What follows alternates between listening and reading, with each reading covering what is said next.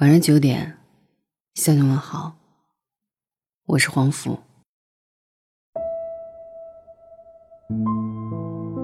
前段时间，蔡康永在一段采访中谈及朋友圈怪象，曾直言不讳地说：“感觉到的是乌烟瘴气。”他的朋友圈有很多艺人，晒自己接了多少通告，一天跑三个城市，累到吐血，每天只睡三个小时，忙到七十二小时没睡等等，这让他无法理解。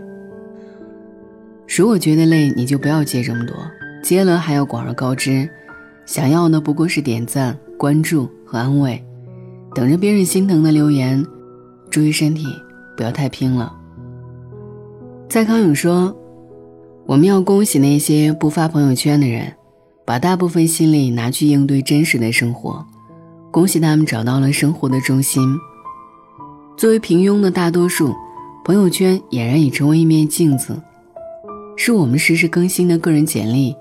谁不想包装一下？”假装自己过得很好，于是大家都在假装，看遍世间美景，吃遍天下美食，努力呈现出一片祥和美好、欣欣向荣的朋友圈。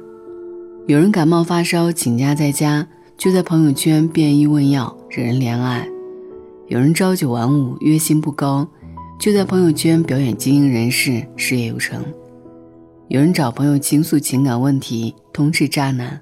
就在朋友圈呈现一派柔情蜜意、花好月圆，太让人心疼了，何必这样假装呢？或许是为了谋求存在感，或许是为了自我安慰，又或许是为了给残酷生活留下一点美好的念想。在一个老同学的婚礼上，失联近十年的熊正加了我的微信。一阵寒暄过后，我们就再也没有聊过天，只是安安静静地躺在彼此的好友列表里。有时候我在朋友圈看着熊正精力充沛的样子，好生羡慕。健身打卡、英语打卡、阅读打卡，他将生活安排得满满当当，子弹随时上膛的状态，根本不像一个被生活虐过的社会人。我在埋头写作、腰酸背痛的时候。他在健身房里练着腹肌，挥汗如雨；我在批改作业，捶胸顿足的时候，他在享受知识付费，美不胜收；我在一个人看电影自嘲的时候，他在和不同的小姐姐约会，春风得意。这让我时常怀疑人生：同样的高中毕业，人和人之间的差距怎么那么大？终于有一天，看到熊正又在发朋友圈，我忍不住就问他。老同学，你那个阅读打卡的课程怎么样？我也想报一个，提升一下自己。他像找到了树洞似的，朝着我大倒苦水。兄弟，你就别浪费这个钱了。我有些疑惑，明明朋友圈的他是那么的斜杠，没等我开口，又看到他说：“我这可是花了钱的，当然要有花了钱的样子。”真实的情况是他已经毕业五年，事业普普通通。还保持单身的状态，他对自己的评价是：依旧不成熟，做事散漫，没有规划，对行业缺乏框架化的思考和方法论。每到年底，他身上所有的钱加起来不到一万，连回家买礼物给爸妈都没胆气。人穷志短，世事多艰，曾经踌躇满志的少年，却只能通过朋友圈，给自己偶尔打点兴奋剂了。还有一位朋友苏沫，在他的朋友圈里总是能够让人感知到美好的生活气息。写作圈的其他人发朋友圈，内容基本都是说哪篇文章阅读量高，哪篇文章授权了大号转载，哪位读者豪气打赏，哪位甲方爸爸抛来橄榄枝。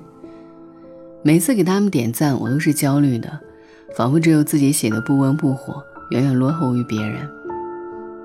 只有苏沫的朋友圈是一股清流，分享的比较多的是插花、烘焙、瑜伽、阅读，我都是发自内心的想点赞。看到他精致的生活，人也会放松很多。后来我发现他不再更新朋友圈了，问及原因，他说关闭了这个功能。他告诉我，调查显示，现在社会有百分之七十的年轻人有或轻或重的焦虑症状。长期刷朋友圈，就是一直给骆驼肩上加稻草，总有一天会被压倒。手机就应该回到它本来的样子，能够和朋友保持联系就好，多关注身边的人和事，比关注朋友圈更有意义。生而为人，我们都渴望表达，执着的想把自己的想法分享给所有人。可是很多时候，我们发的那些东西，无非是一些拾人牙慧的摘抄。长期只关注碎片信息，而不去进行深度阅读，反而失去了思考能力。其实我们并不需要那么多的点赞之交，不需要那么多浅层化的信息，不需要那么多没来由的喜怒哀乐、羡慕嫉妒，更不需要那么多老掉牙的心灵鸡汤、健康利器和养生秘籍。说到底，所谓朋友圈，点赞的人那么多，共鸣的能有几个？总有一天你会发现，你的生活，并没有多少人真正关心；别人的生活，你也并不会真正关心。生活的真相是，你怎么对待他，他就怎么对待你。相比现实生活，大部分人更在乎自己在朋友圈的状态，在乎别人眼中的那个自己。他们在朋友圈学会了假装，呈现出优质的生活品味，展现出丰富的业余生活，甚至是强大的社交圈子。翻阅书籍不急着汲取知识，而是先发朋友圈，附上书的封面和摘抄；品尝美食不想着先尝为快，而是先发朋友圈。附上色香味俱全的摆拍，出门游玩没有真正放松自己，而是先发朋友圈，附上火车票和风景照。这五光十色的朋友圈是现代都市人最好的印证。每个人都将崩溃调成了静音模式，将一地鸡毛扎成了鸡毛掸子。还有一种人在朋友圈的假装，是充满了无奈的善意谎言。你离开家乡，隔着千万里，和父母之间的联络，只剩下一部单薄的手机。自从教会他们使用微信之后，二老时不时给你发健康养生文、催婚相亲文，还有各种的表情包。你在朋友圈的一举一动，他们都一一知晓。因为不想听到父母小心翼翼的一句“最近过得好吗”，便主动在朋友圈。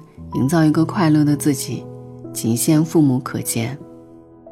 你会发营养大餐，让他们知道你吃的很好；会发交易记录，让他们知道你赚的很多；会发每天的阳光和绿植，让他们不用为你担忧。你这样处心积虑的假装，只有自己一个人知道。你不怕露出马脚让人看笑话，也不怕换来别人匆匆一瞥的尴尬。因为父母一个微笑的表情，哪怕和年轻人的世界格格不入，那也是真真切切的幸福。朋友圈是窥见世界的万花筒，有人当它是分享悲喜的树洞，有人当它是发展人脉的通道，也有人当它是自我表演的舞台。越来越多的人在朋友圈戒掉情绪。越来越多的人在朋友圈假装生活，可是，一旦开始表演，真实的生活就会变得更加艰难。虚拟的社交网络迫使你成为一个演员，焦虑的思考每人的剧本，暗算着自己的存在是多么重要。我们都是脆弱的，难以面对人生的真相，需要用谎言麻痹自己，迎合别人。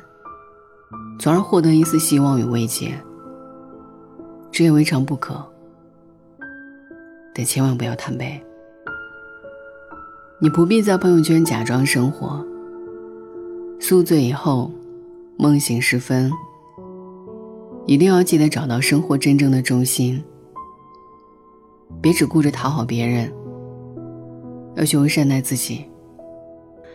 最后，用蔡康永微博里的两句话作为结尾。长大这么辛苦，如果不趁机成为自己生活的主人，实在太划不来了。我认为的光耀之道，并不是让自己成为别人眼中的焦点，而是忠于自我，做自己人生的焦点。晚安。每颗心上某一个地方，总有个记忆会不每个深夜某一个地方，总有着最深的思量。世间万千的变幻，爱把有情的人分两端。心。若知道灵犀的方向，哪怕不能够朝夕想把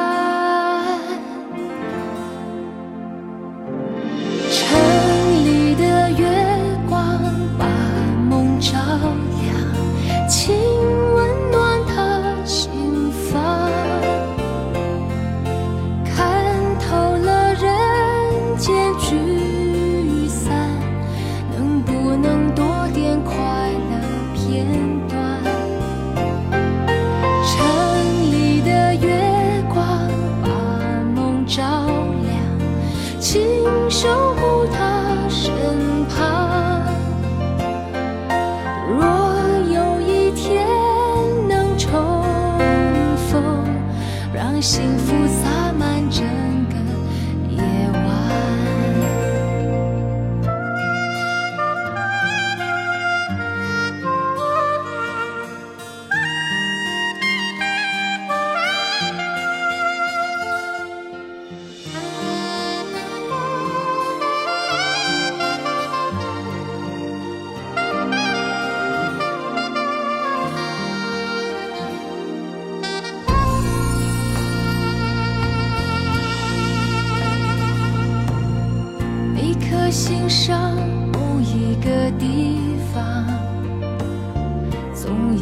记忆会不散。每个深夜某一个地方，总有着最深的思量。世间万千的变幻，爱把有情的人分。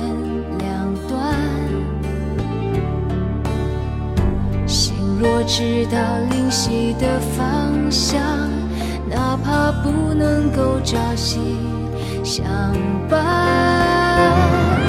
城里的月光把梦照亮，请温暖他心房。看透了人间聚散，能不能多点快